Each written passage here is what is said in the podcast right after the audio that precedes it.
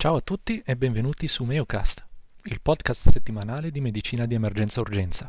Io sono Alessandro e oggi parleremo di pneumotorace, in particolare del PSP Trial, trattamento conservativo versus interventistico del pneumotorace spontaneo primario. Prima di iniziare con lo studio ripassiamo insieme alcune cose. Il pneumotorace, detto anche PNX, è una formazione d'aria nello spazio pleurico, in assenza di patologie polmonari, si tratta di un PNX primario e si definisce spontaneo quando non è associato a trauma o a procedure. L'eziologia non è chiara, ma il PNX spontaneo tende a presentarsi in soggetti giovani, maschi e solitamente fumatori. Si presenta tipicamente con dispnea ad insorgenza improvvisa.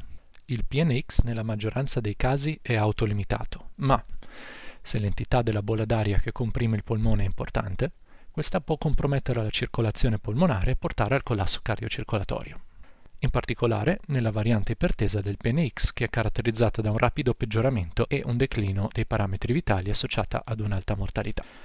Il trattamento del PNX può essere conservativo, in quanto la bolla d'aria del pneumotorace tende a riassorbirsi spontaneamente nel tempo, Alternativamente, l'approccio interventistico prevede l'inserimento di un tubo di drenaggio nel torace in modo da rimuovere rapidamente la bolla d'aria. È chiaro che davanti a un PNX è necessario un sistema di classificazione in grado di indirizzare verso l'approccio interventistico solo i soggetti che ne possono realmente trarre un beneficio. È proprio questo che cercano di fare le linee guida correnti. Le più diffuse sono quelle della British Thoracic Society aggiornate al 2010 a cui faremo riferimento in questo episodio. Secondo queste linee guida, con parametri vitali rassicuranti e senza fattori di rischio particolari, la differenza è dettata dalle dimensioni del pneumotorace. Quelli considerati, diciamo, piccoli, vengono trattati con approccio conservativo, mentre invece quelli considerati grandi, e quindi a rischio, vengono sottoposti ad intervento.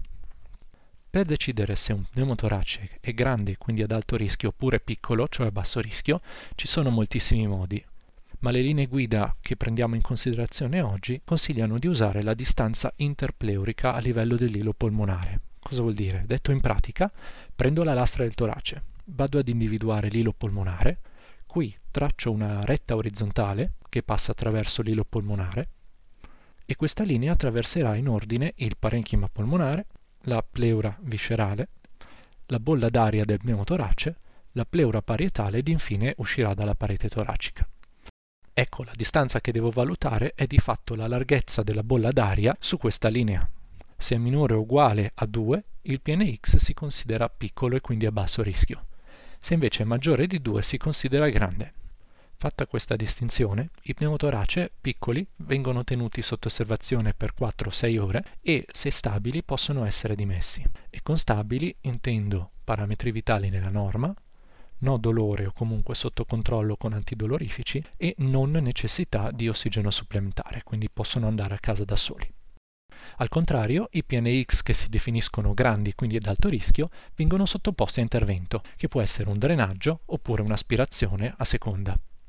In realtà la decisione di inserire un drenaggio non è supportata da vere e proprie evidenze, ma si basa sull'opinione di esperti. La procedura in sé è semplice e spesso ben tollerata.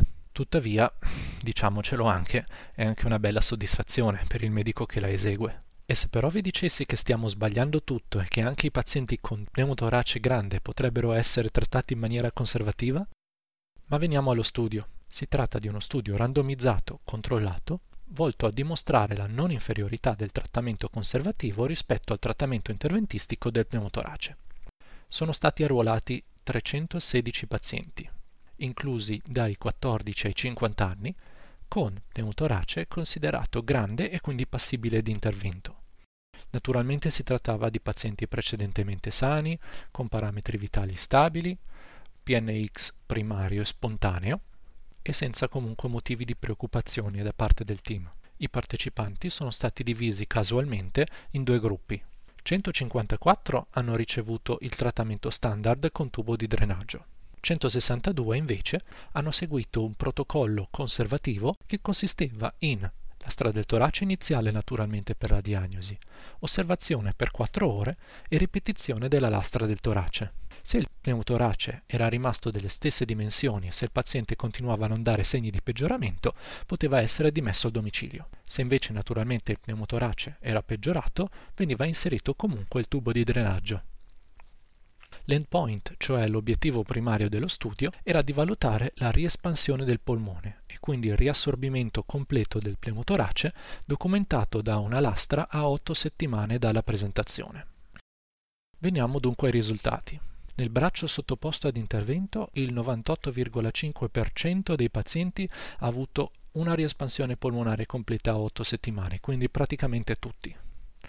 Dei pazienti invece sottoposti al protocollo conservativo, circa il 15% durante l'osservazione in PS ha ricevuto lo stesso tubo di drenaggio, perché alla lastra a 4 ore avevano dimostrato un peggioramento o un aumento delle dimensioni del pneumotorace, oppure avevano avuto sintomi o parametri vitali instabili e quindi avevano ricevuto il trattamento standard in ogni caso e sono stati esclusi.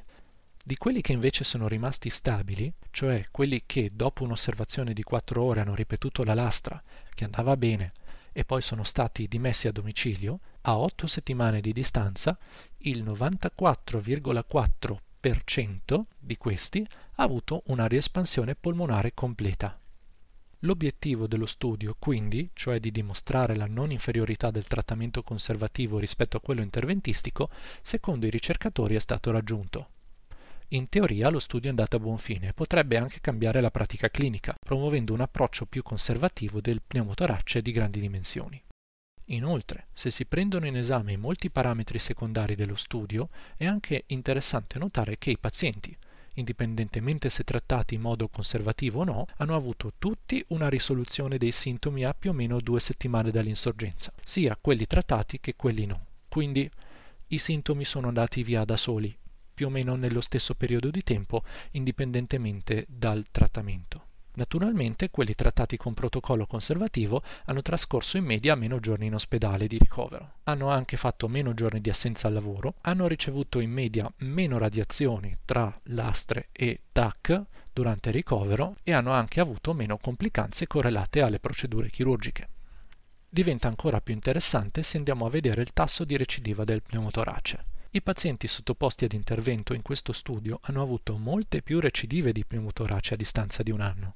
Questa è una mia personale speculazione, ma forse proprio l'atto di perforare la parete con la pleura parietale per inserire un tubo di drenaggio potrebbe predisporre alla recidiva di un pneumotorace, o comunque rallentarne la risoluzione. Veniamo adesso alle limitazioni dello studio. Prima di tutto, è stato scelto un margine abbastanza elevato per dimostrare la non inferiorità del trattamento conservativo, cioè 9 punti percentuale. Per chi è allergico un po' alla statistica, lo studio sarebbe fallito solamente se più del 9% di quelli sottoposti al protocollo conservativo avessero avuto un evento avverso, in questo caso la mancanza di riespansione polmonare 8 settimane. Si tratta di un margine abbastanza ampio che rende l'intero studio fragile dal punto di vista statistico un po' vincere facile, se vogliamo dirlo in parole povere, con il rischio che l'evidenza non sia abbastanza forte da poter convincere tutti e poter cambiare la pratica clinica sul serio. È anche giusto però notare che a me non importa se il PNX è completamente riassorbito 8 settimane oppure se è rimasta alla lastra una faldina d'aria. A me interessa che il paziente stia bene. I pazienti dello studio sono stati seguiti telefonicamente ogni settimana e anche se avevano una falda di pneumotorace a 8 settimane, comunque stavano bene. Magari avranno impiegato di più a riassorbire la falda d'aria, però lo studio non lo riporta. C'è da dire anche che purtroppo una buona parte dei pazienti dello studio sono stati persi al follow-up. 60 pazienti su 316 non si sono presentati alla lastra di controllo finale a 8 settimane, che in effetti è una parte abbastanza considerevole. Gli autori dello studio ritengono che questo sia dovuto alla natura della popolazione reclutata. Si trattava di soggetti giovani, precedentemente sani e quindi poco disposti a continuare a presentarsi alle visite di follow-up bisogna comunque considerare che anche questi sono stati seguiti telefonicamente e stavano bene. Quindi, concludendo, questo studio potrebbe aprire la strada ad un approccio più conservativo del pneumotorace anche di grandi dimensioni, finché il paziente rimane asintomatico e stabile.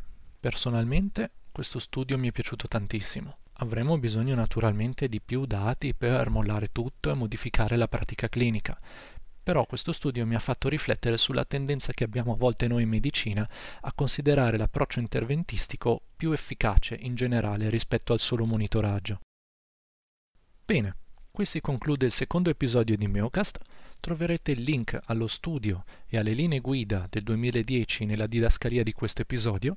Vi saluto e ci sentiamo la prossima settimana. Ciao!